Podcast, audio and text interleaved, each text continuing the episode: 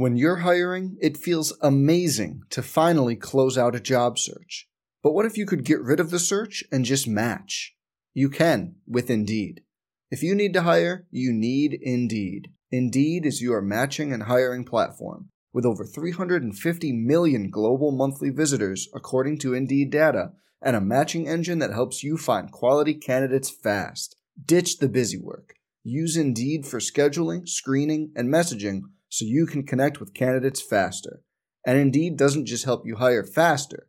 93% of employers agree Indeed delivers the highest quality matches compared to other job sites, according to a recent Indeed survey. Leveraging over 140 million qualifications and preferences every day, Indeed's matching engine is constantly learning from your preferences. So the more you use Indeed, the better it gets. Join more than 3.5 million businesses worldwide that use Indeed to hire great talent fast. And listeners of this show will get a $75 sponsored job credit to get your jobs more visibility at Indeed.com slash BlueWire. Just go to Indeed.com slash BlueWire right now and support our show by saying you heard about Indeed on this podcast. Indeed.com slash BlueWire. Terms and conditions apply. Need to hire? You need Indeed. Some people just know there's a better way to do things, like bundling your home and auto insurance with Allstate, or hiring someone to move your piano instead of doing it yourself. So, do things the better way. Bundle home and auto and save up to 25% with Allstate. Bundled savings vary by state and are not available in every state. Saving up to 25% is the countrywide average of the maximum available savings off the home policy. Allstate Vehicle and Property Insurance Company and affiliates, Northbrook, Illinois.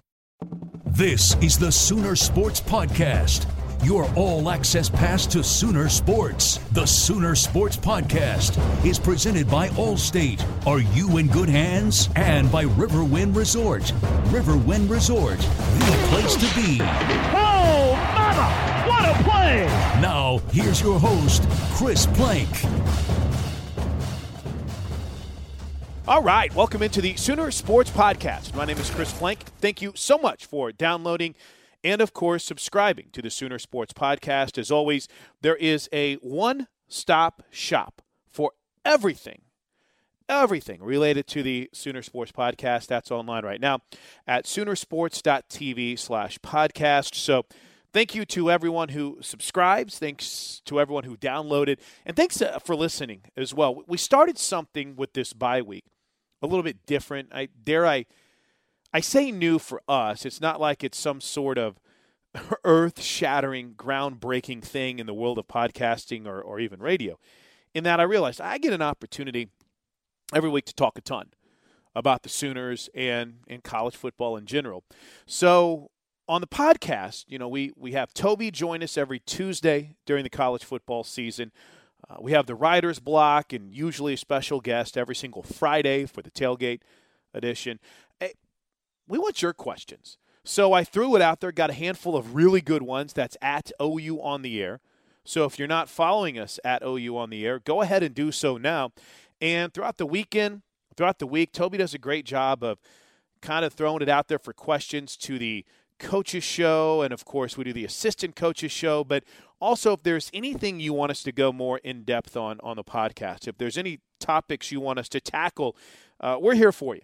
So make sure you hit us up at ou on the air. That's at ou on the air and uh, we'll get your questions answered. As a matter of fact jason at jenks listen to me. I, I sound like someone from out of town who's covering jinx uh, at jinx jj17 and uh, at Powerman six or at TT4OU. That's Powerman 620. We will be answering your questions today, coming up later in the Writers Block with Brooke Pryor, who I think is making her podcast debut here on the Sooner Sports Podcast. Norman transcript writer Tyler Palmateer joins us as well. Every week we try to keep it fresh with a different person who covers the Sooner beat, and obviously mix and match with different beat writers and uh, different radio guys as well too. So uh, again, we want to hear from you. We, we, we want to kind of get into the topics that you want to get into. So make sure you hit us up. That's at OU on the air, at OU on the air. But before we get to the writer's block, before we get to your questions, let's welcome in a man who knows a thing or two about defense and a guy who joins us every single week on the OU Radio Network. We start this bye week edition by talking defense with former Sooner, All Big 12 performer, Butkus and Bednarik Award winner Teddy Lehman. And we asked him as he looked back to Saturday night, what was his biggest concern and what stood out to him with the Sooner defense? They got to cover better. I mean, plain and simple, that's it. And I thought, you know, Jordan Thomas has kind of been hammered. I think there was several guys that made mistakes. I thought the backers had some some stuff in underneath coverage that wasn't very good. I thought there was time when safeties were out of position, and I thought there were times when both corners got beat. I saw Parnell Motley uh, make some big mistakes whenever he was in zone coverage. So um, I know Jordan Thomas got beat in some man-to-man stuff and had some problems out there, but I think the entire secondary was culpable. With that in mind, can you can you take us through the challenge then that you face whenever you have it? Let's just say a team like Baylor that gets something going and they keep attacking it, Ted. Where's the biggest challenge and where does the biggest adjustment need to be made whenever maybe you've had a few things go against you and you got to try to right the ship? Well, it makes it really difficult for a defensive coordinator, especially whenever you get torched on some deep balls, right? Mm-hmm. And they hit on some plays that turn into long, long yardage gains and long touchdowns. Uh, you know, and it happens multiple times. You can only trust your guys so long before you've got to start softening up coverage and giving them more help over the top and kind of conceding the short passes. I know people don't want to hear that, and you want to be able to stop everything, but whenever guys start making mistakes and they're getting beat in coverage, you know, you've got to pull back a little bit and, and soften up the coverage. So uh, I don't know. It's difficult. Whenever your corners start to lose confidence, it's it's hard as a defensive coordinator to really know what to do you would like to say, hey, well, we can't cover very long, so let's just blitz the crap out of these guys. well, if you do that, you're leaving your corners in tough one-on-ones with tons of green grass out there. So there really is no answer other than cover better. Where have you seen the biggest improvement then as we shift, I guess, more towards the defensive line? In Kenneth Murray through the first four games, Ted. I know you watch the linebackers closely, and I know you've kept a keen eye on Kenneth as a freshman. Uh, where have you seen him improve the most? I just think he's he's more comfortable on the field. I think he's he's getting more and more experience. He's feeling a little more comfortable uh, in the game plan. I mean, you got to remember, you he was here through a spring and through a fall camp where you install defenses and it's base rules, right? You, I mean, you go through everything in the playbook and it's just it's real basic. Mm-hmm. You get into a season, you start game planning, you change those coverages and you change those blitzes and you change the rules on a week by week basis. And now that he's got four weeks under his belt, I think he's starting to to realize that and understand and, and enter each week with an open mind. And you know, all of the all of the the mental stuff is slowing down for him, and that's a good thing. Now, physically, I think he's got it, and he's getting more comfortable out there. His technique's getting better. His eyes are getting a lot better.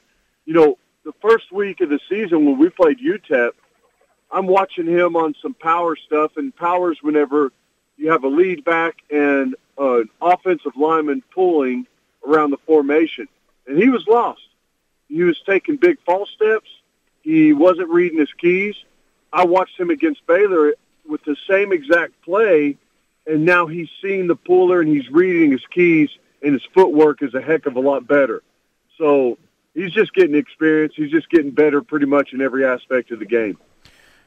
Teddy, where did you make much of his post game comments to us? And I know he, he's a young guy, and I didn't, I haven't like really dwelled on it too terribly much, but when you asked if there were things that he saw differently and he didn't want to get into it too much, to you, was that just maybe a guy with a bit of a veteran move, not wanting to make excuses afterwards?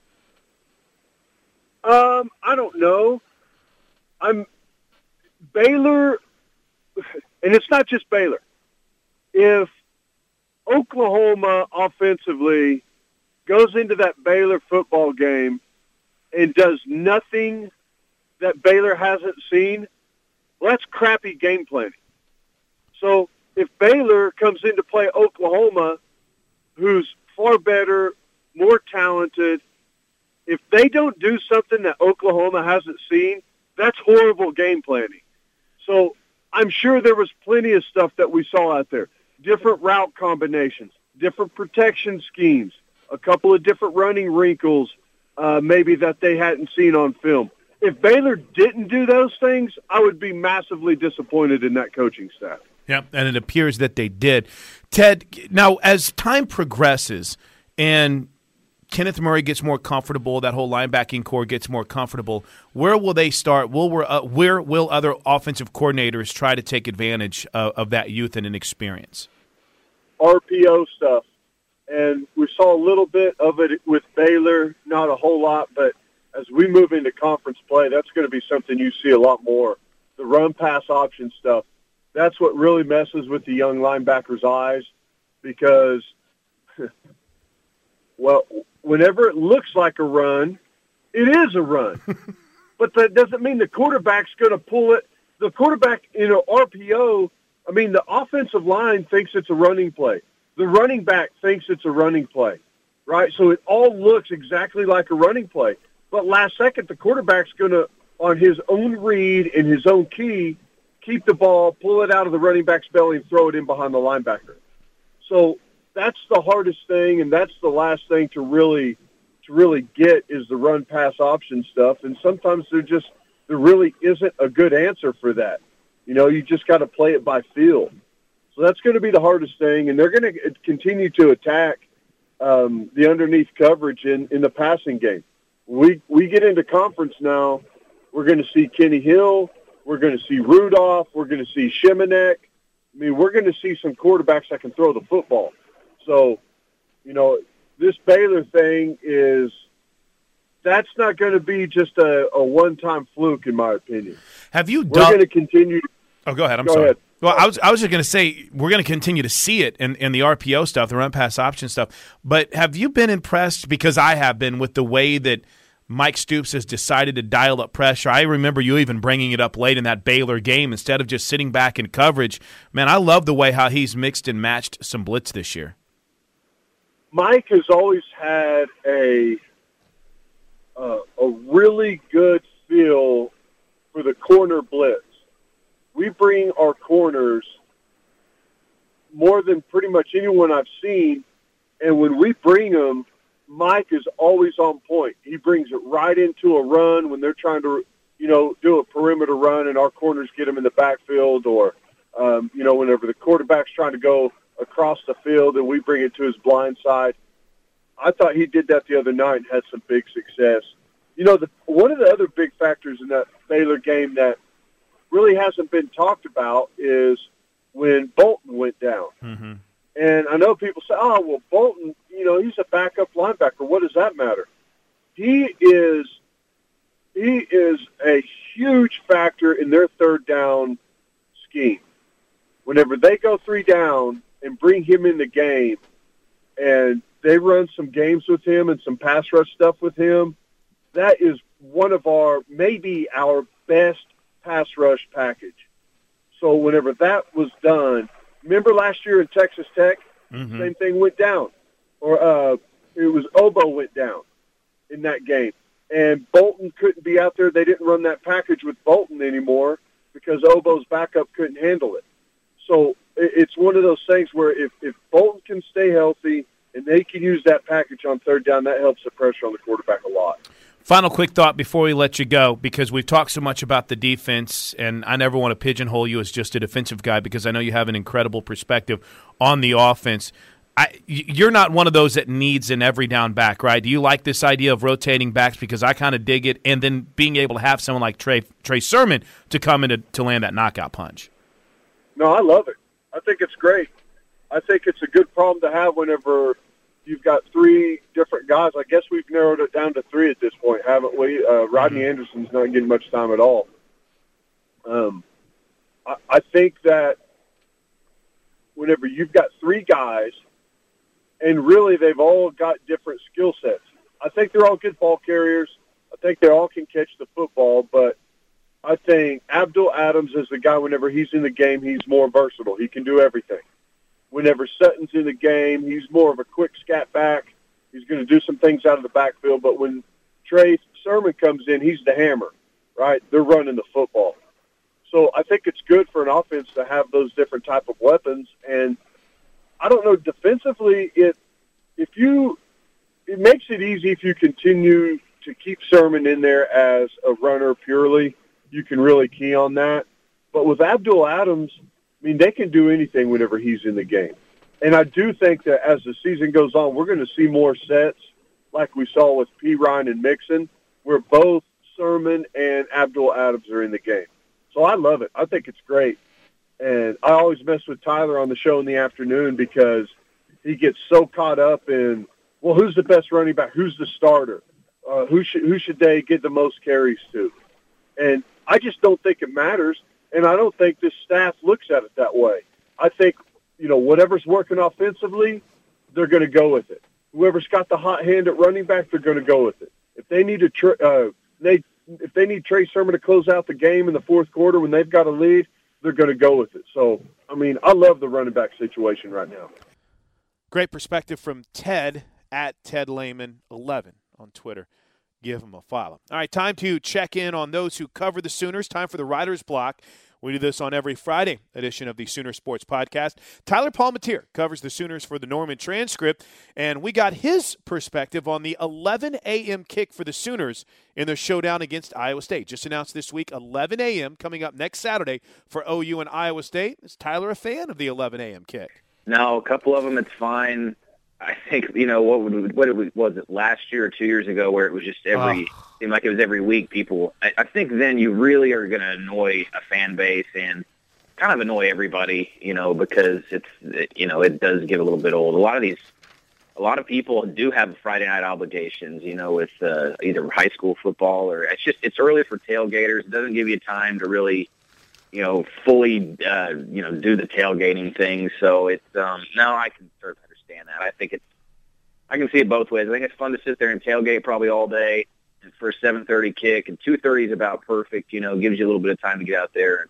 So I don't know. I no, I, I'm good for a couple 11 a.m.s, but uh, please, yeah, I, I wouldn't take five in a row and two in a row. Two in a row might be making me eat my words. 11 a.m. kick next Saturday for Iowa State. We get the weekend off, but. Uh, you know, it's uh, it was an amazing fourth quarter for Trey Sermon, and he does indeed get named the newcomer of the week. Uh, there was a point, at least in, in my I guess perspective, where I wondered, is he okay? You know, I was watching him on the bike. I tend to kind of stalk a little bit over there on the sidelines, but he looked okay. Uh, and then to see him come in the game, I, I don't know. I, I know we're not going to have defined roles, I think, for the most part, but – Tyler, he looks really, really smooth in that closer's role with this team, doesn't he? Yeah, and uh, it that looks like it looks like yeah, he was a great closer. Maybe he should have been the maybe he should have been the starter. You know, I that's that's the argument. I mean, but who knows? You sometimes these guys. I think that's kind of maybe what Lincoln Riley's tinkering with. You know, who uh, who does? But you know, when Trey Sermon got the start, it wasn't a it wasn't a great start. Right. Um, and I mean, Abdul Adams got the start, got a 99 yard uh, run for a touchdown. So you know, you can't so much argue with that. But um, I don't know. He he did look really good, and I thought that was the most fascinating part of that football game was that all of a sudden, yeah, I look up Trey Sermon's in the game. I'm thinking, okay, I, I have no idea now uh, what Lincoln Riley is going to do with his running backs. I, I, I am done trying to predict what this rotation is going to look like, and then, you know, Lincoln Riley made himself look pretty smart with that move because um, Trey Sermon did look really comfortable in that role, and I don't know that that says so much about a freshman to be able to come in there and um, and not just be able to sort of go, go from like you said he was getting warmed up on the bike. You know, he hadn't gone all game to be able to go in there and uh, just look a 100% and and ready to go, just go from zero to 100 and not only that, but also take care of the ball. I think the level of trust they must have with him to take care of the football is um, through the roof, and and you can see that because one, he hasn't fumbled, but two, he's a he's got those big arms. He's a two hand on the ball type back. You know the way he runs, he he is always protecting the football. He, that the football's not out loose. Um, And so I just think it says a lot for them to say, okay, you know, just put him in in the fourth quarter with the game on the line. A, a turnover would have been would have been disastrous, and they obviously were not worried about that. So I was super impressed with with Sermon. Yeah, me too. And you hit on something that we talked about yesterday when we were taping our spotlight show. Ty, great minds think alike. Uh, protection of the football. That Abdul Adams wasn't on the field against Ohio State after a fumble. And I don't know if you got to watch Coach's Corner a couple weeks ago, but that's a, a, Captain Obvious moment, maybe too. But that's a key coaching point. Fumbles are unacceptable. I mean, fumbles are completely and totally uh, unacceptable. So to see freshmen not only run as hard as Trey Sermon did, but protect the football, I, I don't know how you that adds playing time even more so. I think for a guy like Trey Sermon with how he protects the ball.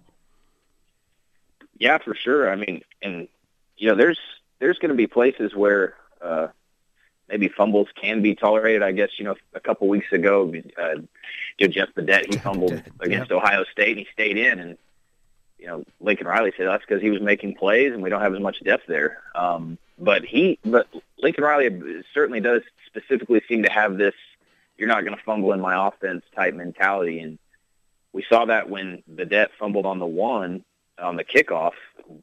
I wasn't sure we'd see uh, Jeff Badet the rest of the game after that, and he didn't come back until way late and uh, and really made up for it. So there there certainly does seem to be something in this offense where you you, you know you can't do it. And with the running back running back rotation as deep as it is, you know certainly you know you fumble there they are going to give it to the next guy. So um, and it's sort of been a I don't know. I w- I don't want to say that fumbles have been a problem for OU, but it's sort of trending all of a sudden.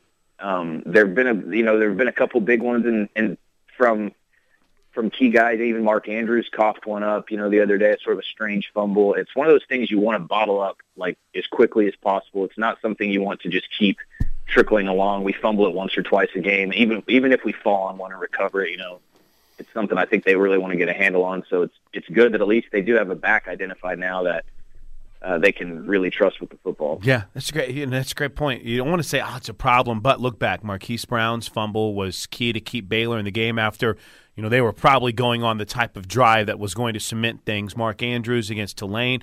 Good point. Uh, hey, uh, any update? I know you're going to get a chance to talk to Coach Riley later today, but any update on Jordan Thomas? Any word on Matt Romar? Have you heard any buzz on either? I have not. No, and uh, you know, Romar, he was a game time decision for Saturday, so uh, you know, that's what we were told. I have, I would think, if that's the case, that he was that close to getting back. You know, with a bye week and then a, another week leading up to Iowa State. I think there's reason to be optimistic there. Uh, Jordan Thomas, he was seen walking around in a protective boot uh, after that game, but the reports I've heard uh, since are that you know Lincoln Riley kind of believes he's going to be okay. There's some optimism there, but I, I've heard nothing for sure on those guys. Boy, that Jordan Thomas injury is a huge one to watch. Yeah. I mean, I, there's everybody's ears are going to be up uh, when when Riley speaks later because uh, their depth there, you know, with the injury to Jordan Parker, it's one of those things. Jordan Parker hurt himself earlier in the year on on special teams in the opener, and everybody, I think, a lot of OU fans had their fingers crossed. Like, okay, well, this isn't a huge problem as long as we can keep everybody healthy. But now all of a sudden, you know, you get Jordan Thomas to go down, and and you've got a, a true freshman in, in Tre Norwood in focus and starting at, at that other cornerback spot, and you're kind of right back where you were uh, last year. So that's going to be, uh, you know, a big time storyline to follow for Jordan Thomas's health moving forward. All right, thanks to Tyler Palmateer for joining us, Norman Transcript. Now, I had mentioned off the top of the podcast that we really wanted to start implementing your thoughts, your takes, your questions. So I put it out on Twitter at OU on the air. Questions for the podcast this week. And so I thought I'd pose them to Oklahoman beat writer Brooke Pryor at JinxJJ17. This is Jason. He starts by asking, do you think that the pass defense will be ready for the high powered Big 12 offenses coming up? Me personally, I, I, do. And I think that's part and parcel to the defense getting healthy, getting experienced guys like Will Johnson back, getting talented playmakers like Robert Barnes back, more time in the seat, so to speak, for Parnell Motley, and obviously Jordan Thomas. He'll improve as well. So that's my take. What do you think, Brooke Pryor? You know, I feel like we're having some deja vu right now. So I feel like I heard this question over and over again last year. But I'm going to say I think the answer is different than it was last year. You know, last year it took farther into conference play to figure out like, hey, this this pass defense, it's kind of shaky, but it's going to hold up. And it wasn't really until Jordan Parker got in there and solidified that other side opposite of Jordan Thomas.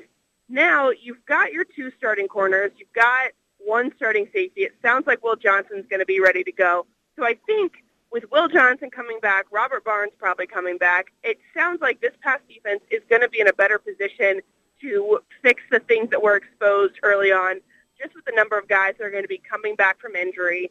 Um, you know, Mike Stoops said the one thing that like, keeps sticking with me is that he said, hey, we know how we want to fix this. We want to go into the dime package more. We want to have six DBs out there when their testing is deep.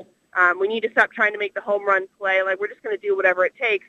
They couldn't put those six DBs out there against Baylor as often because they didn't have them. You know, unless you start going way back in the depth chart, getting some freshmen, um, and, and kind of having to get creative there. But I think that with getting these guys back healthy, they're going to be in a lot better position than they were a year ago when guys were getting hurt. Um, they were, you know, falling out of favor for whatever reason. They were showing early on that they couldn't handle it.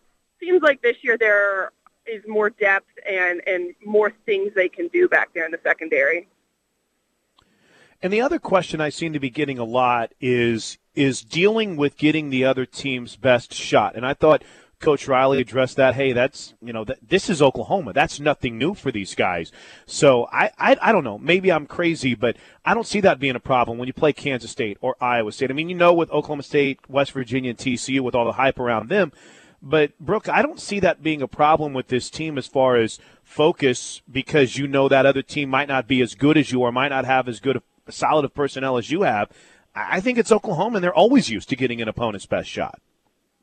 Yeah, I think so too. Um, I think that the thing in that aspect that I'm interested to see is how Baker Mayfield kind of handles that going forward because, you know, his trash talk is always a story because it's always hugely entertaining, but it was especially a story against Baylor when he got picked up on one of the mics in that kind of pregame skirmish. And, you know, I'm sure some people had the reaction of like, why are you trash talking Baylor? Like, we understand kind of the past rivalry, but they're 0 and 3 right now. Like, Why are you doing this? And then, you know, Baylor comes out with that kind of same mentality that OU had at Ohio State and nearly, you know, pulls an upset or, you know, comes within eight points of beating the number three team in the country. So I don't know how OU will kind of adjust that. You know, do they want to keep fueling these other teams? Because, yeah, they're going to get their best shot, but, you know, how much more are they going to get by trash talking them in the pregame? You know, you can't you can't take all the chips that are on your shoulder and start passing them out to other teams, you know, because that's going to make them even more dangerous and give them even more of kind of a passion to want to beat you. Real quick before I let you go, Brooke, I just wanted to kind of double down on this. All the news involving Jordan Thomas seems to be good. I know you guys had what a little defensive availability on Tuesday, Wednesday night. Uh, did we learn anything more about Jordan? Does it look like it's going to be ready to go? It, it does look like that. Um, you know, Lincoln Riley said Jordan was going to be just fine, which sounds pretty encouraging considering he had to be kind of carried off the field, was seen in a boot afterwards. But you know, I don't think anyone's going to benefit from this bye week more than Jordan. Just between his kind of rough game that he had, he gets hurt. Like that could not have gone any worse. You know, that that sequence of things there: 71 yard touchdown, 72 yard touchdown, has to be helped off the field. So I think this week for him is as much about getting healthy as it is building his confidence back. You know, and knowing Jordan, I don't think that's going to be a problem. Um, and hearing that he's going to be healthy for Iowa State, I think should make everybody take a big sigh of relief. Man, thank you guys so much for joining us. Thanks to Brooke for being a part of the podcast this week, Tyler Palmateer, and of course the legend Teddy Lehman. A reminder of bye week, so enjoy a Saturday full of college football. We'll be back with Tuesday's edition of the Sooner Sports Podcast featuring Toby Rowland and, of course, the Lincoln Riley press conference. Until then, have a great off weekend, everybody. And until Tuesday and the game plan, Boomer Sooner, everybody. This has been the Sooner Sports Podcast. Make sure to get all the latest episodes online right now at Soonersports.tv slash podcast. And make sure to follow us on Twitter at OU on the air. Some people just know the best rate for you is a rate based on you with Allstate. Not one based on the driver who treats the highway like a racetrack and the shoulder like a passing lane. Why pay a rate based on anyone else? Get one based on you with DriveWise from Allstate. Not available in Alaska or California, subject to terms and conditions. Rates are determined by several factors, which vary by state. In some states, participation in DriveWise allows Allstate to use your driving data for purposes of rating. While in some states, your rate could increase with high risk driving, generally, safer drivers will save with DriveWise. Allstate Fire and Casualty Insurance Company and affiliates, Northbrook, Illinois.